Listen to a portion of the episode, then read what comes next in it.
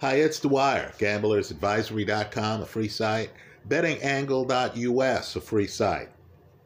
Remember, the opinion you should follow should be your own. Just consider this video to be a second opinion from a complete stranger online. Now, let me just say, Jake Paul beat me last night. Uh, I had the other guy. Got great odds. I didn't think Jake Paul would be able to figure things out until the later rounds. He proved me wrong. More importantly, this is a very important fight film to watch. Right? You want to look at not just what Jake Paul accomplished, which was impressive first round knockout, but you want to look at what he tried to accomplish, and you want to see how close to accomplishing that he is. Right, folks? Let me just say he's very close. He sees himself as a world class fighter. Right? He wants a boxing title. No gimmicks.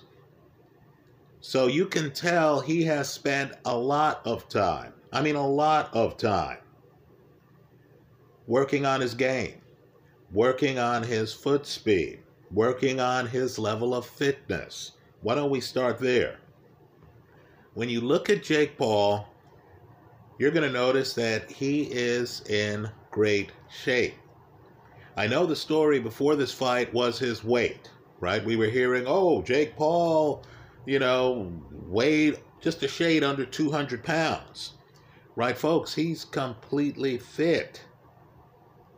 I have no question in my mind, even though this fight was just an eight round fight. I have no question in my mind that this guy is fit to go against world class opposition.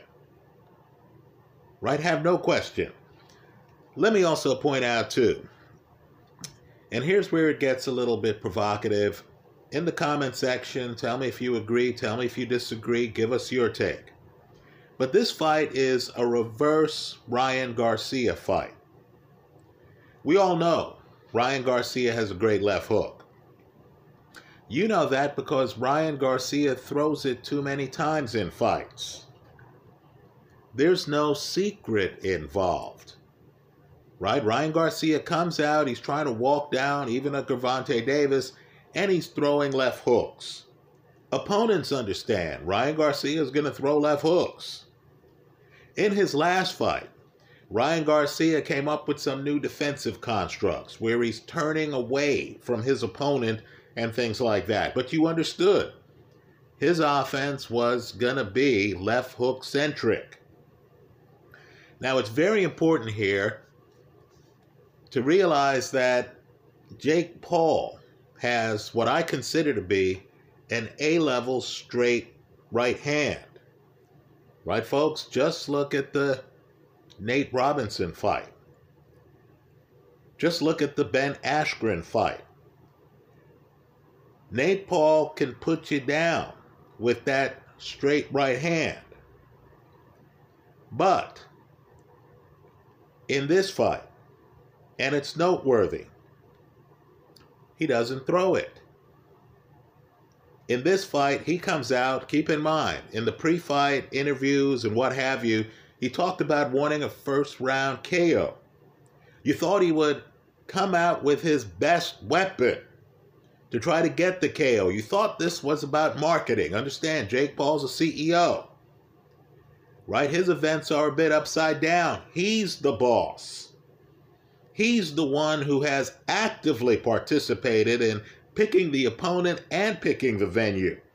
He's making decisions that promoters and managers would make for traditional fighters. You thought, okay, he's talking about a first round KO in the same way that you would imagine if Deontay Wilder were talking about a first round KO, that Wilder would be trying to throw his straight right. Or Ryan Garcia, if he were talking about a first round KO, would be trying to throw his left hook. You thought that Jake Paul would try to walk down his opponent and land a big straight right hand. Folks, that's not what happened. understand Andre August comes out, and August is a fighter who's an inside fighter. He wants to get underneath the taller guy. He wants to lodge that taller guy up against the ropes. Then he wants to beat you with volume inside. He's a shorter guy. He knows how to hide himself up close on you. Here, you notice in the first few moments of the fight, Andre August is a little bit puzzled. There's no there to go to. Because believe it or not, Jake Paul, in a fight in which Jake Paul has called a first round knockout, isn't there ready to have a pocket set up so he can throw his primary weapon. No, Jake Paul comes out and he's moving. Right? August is looking at him, doesn't know where to set up shop. Let's talk about the movement too. Folks, this isn't movement. This isn't Sandor Martin, where the guy is moving because that's his default game and he's trying to have negative energy to offset your energy. No, Jake Paul is moving so he can get to a new spot to throw power shots. Right, folks? It was a jaw dropping opening. Right? I, I looked at the opening and I thought, you gotta be kidding me. Strip away everything else. Strip away the persona, strip away the excessive exuberance that his corner has entering the ring in a title fight against a professional prize fighter who might beat them. Right? Strip away all of that right? All of the playing to the camera and things like that. Everyone reaching for a Celsius drink because Celsius, I gather, was some kind of sponsor to the event. Strip away all of that. When the fight starts, you notice Jake Paul moving. You notice Jake Paul, and this is important, trying out other shots right? One of the best that he throws, and it was really a stop the press moment, was on the move. He paused for a second and he threw a great looking. And you could tell he worked on this in the gym. Left hook. Right, folks? He is a puncher and he's trying to do more than throw his best punch right? So it seemed that the fight just started to settle down. Paul is still moving, right? But Paul is throwing big shots. Paul is unpredictable. He's reading movement. Right? You notice he doesn't look labored moving. You notice he looks to be in the best shape of his career. This is several fights in. He was not in this level of shape. He certainly didn't have this ability with both hands to throw power shots on the move. And then he puts the cherry on top of the sundae. With a mobile jab, he's moving. Right? With August with his hands up. Jake Paul hits him with a stiff left hand. It's a stiff jab. And then rather than come over the top with his best punch, a straight right, Paul instead, against a shorter fighter, dips his shoulder and lands an excellent right uppercut. Folks, that's the fight right? That's the fight. Let me let me point out too that August tries to get up. He was not in shape to continue. Let's be critical here. Now, Paul obviously has the volume edge. He's the more active fighter. There's no question about that. It is a little disturbing that August throws 10 punches and lands six of them. Right? August for short fight lands at a 60% connect ratio. Right? But make no mistake, this Jake Paul is even more dangerous than the Jake Paul who was beating people like Anderson Silva. Folks, it's it's not close. Right? I could look at that Jake Paul and say, okay, he's setting it up. Uh, he's on his back foot momentarily so he can pause and throw a straight right hand. I could call that. Right? This Jake Paul, you don't know where he's going to be. Now, let's talk about other fighters at cruiserweight. And I want to be clear here. I consider cruiserweight to be a deep division. The other day I saw Joe Smith lose to Gilberto Ramirez. Right? Just understand, both of those guys who used to be at light heavy are now at cruiser. Both of those guys would give Jake Paul a very hard time. Understand, too, you have others at cruiser, right? Badu Jack is at cruiser, and Badu Jack's a guy with a lot of experience. Over the years, he's fought people like James DeGale and many others, right? Makabu. Um, you have some vet fighters. You also have Jay Opetaia, who's a mover. That'd be a fascinating fight. Jake Paul against Opetaia.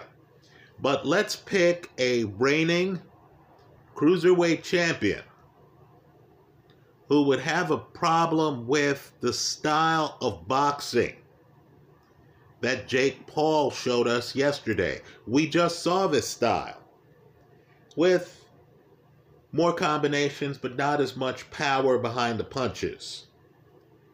When Masternak, recent fight, fought Chris Billam-Smith, who has a share of the belt at cruiser, right? That's the division we're talking about. Understand, too, Billam-Smith is 6'3 and he's a puncher. But where Jake Paul excelled in this fight, the movement, the boxing. Masternak excelled doing the same things against Billam-Smith. Right? Understand. Masternak, when that fight is called, because Masternak is injured, Masternak has won five of the seven rounds. And that was a fight in Billam-Smith's backyard. In other words, folks, the champ in a 12 round fight had already lost five rounds to the challenger. Masternak, like this version of Jake Paul, is in great shape.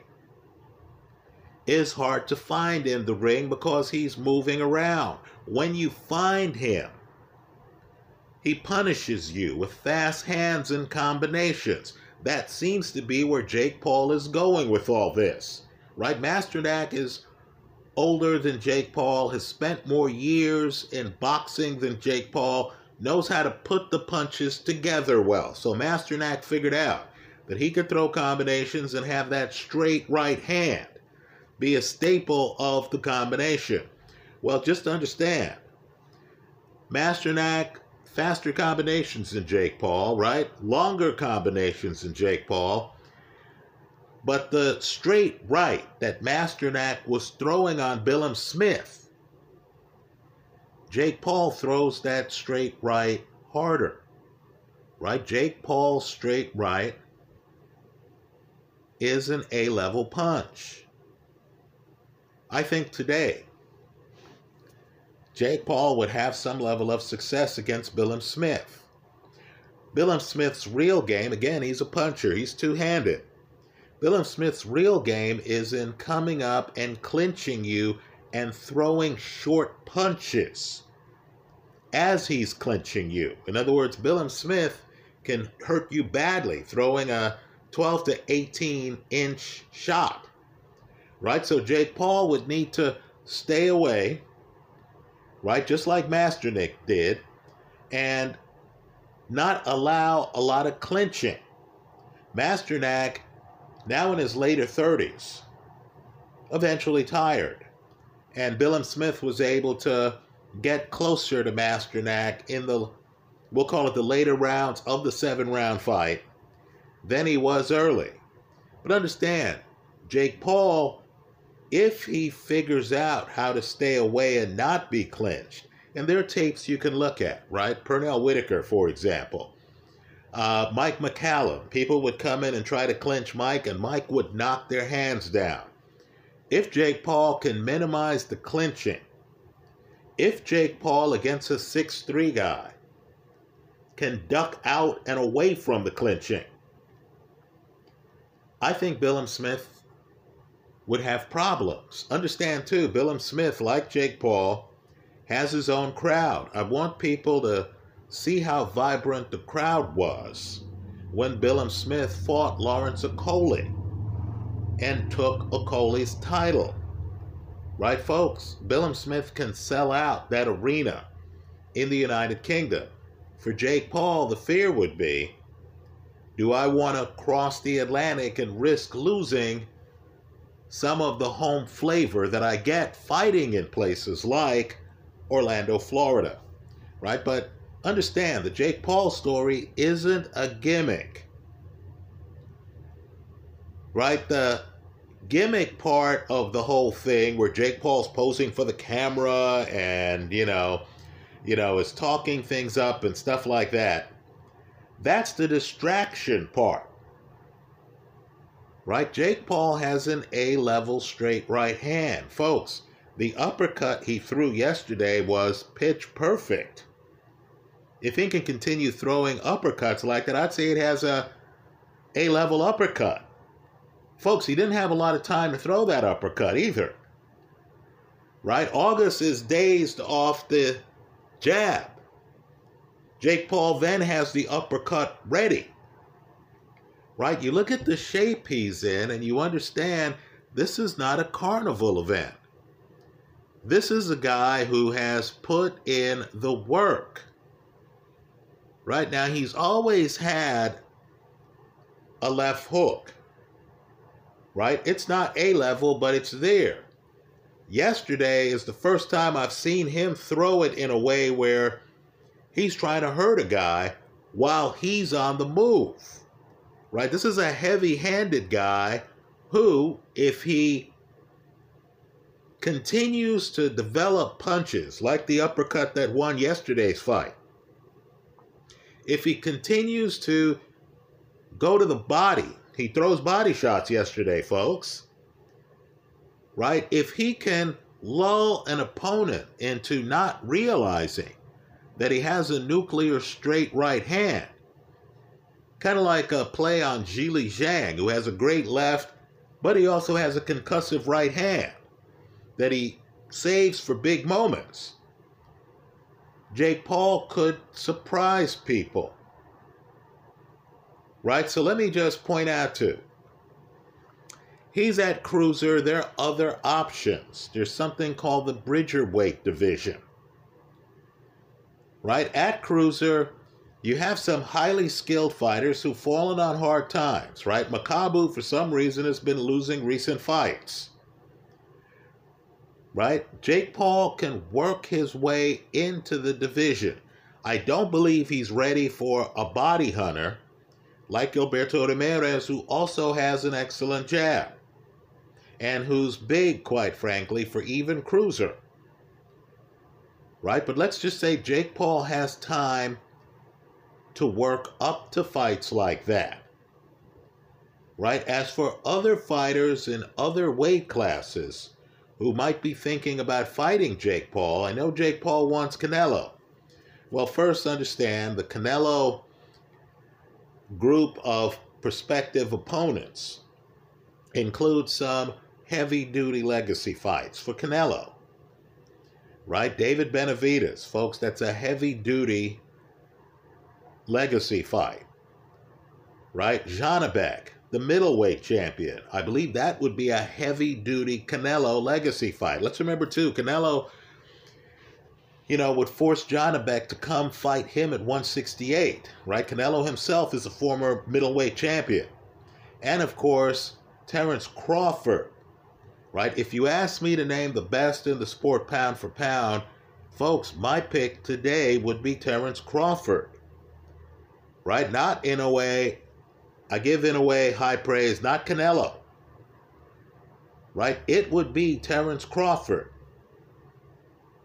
right? So just understand for Canelo, who had a gimmicky fight against Jermell Charlo, right? No one could fault Canelo if he says, okay, that's it. I'm going to fight Benavidez now.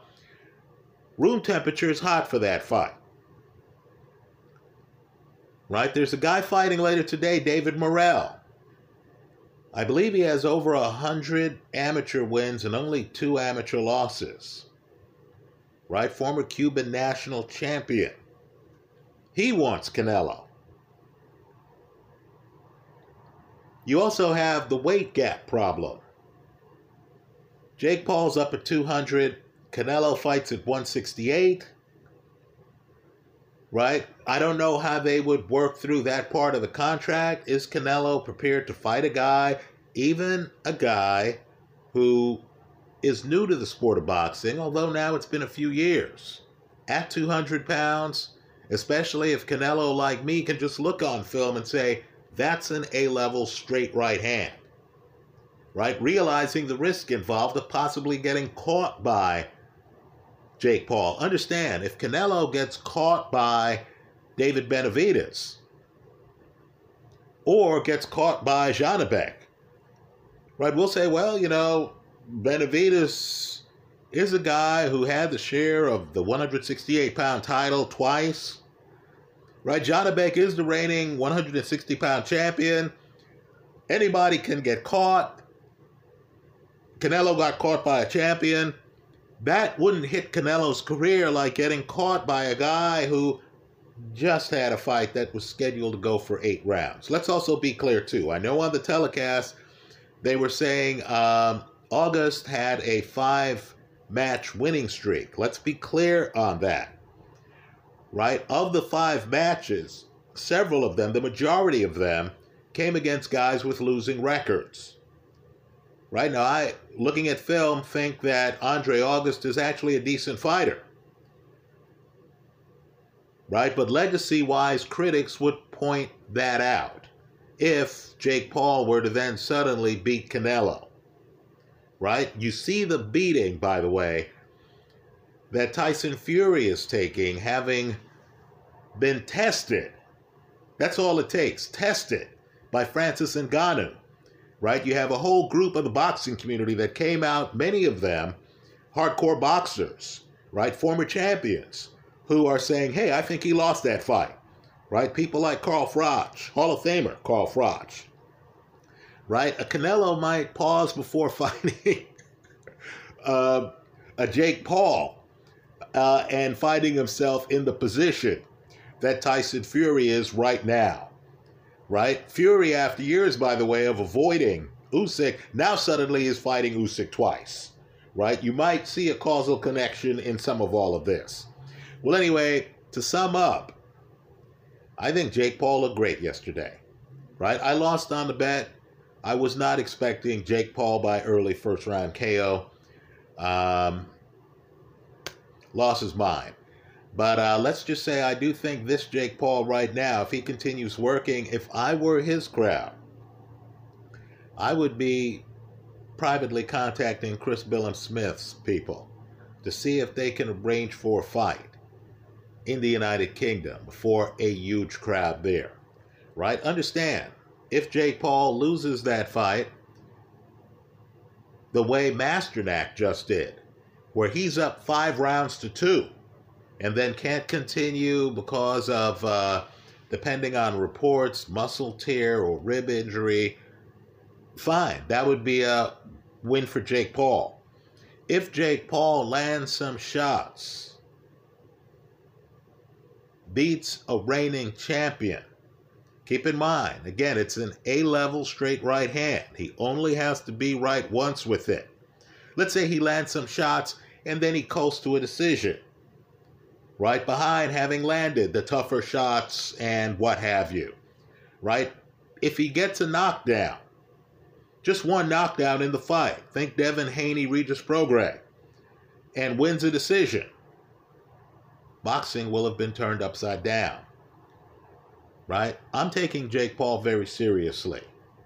When I look at his films here for this fight, for example, I'm not thinking uh, of you know him as a dilettante in any way. I'm just judging him like I'm judging fighters. I thought he was in great shape. I thought he moved well. I thought he tried to throw a variety of punches. Right? The left hook that caught my eye missed August. I thought August was trying his best to be elusive and to get inside. This was a real opponent, folks. Right? I give August credit for landing 60% of the 10 shots he threw right? Let's remember the fight was just getting started, quite frankly, right? Jake Paul was surprising with the strategy.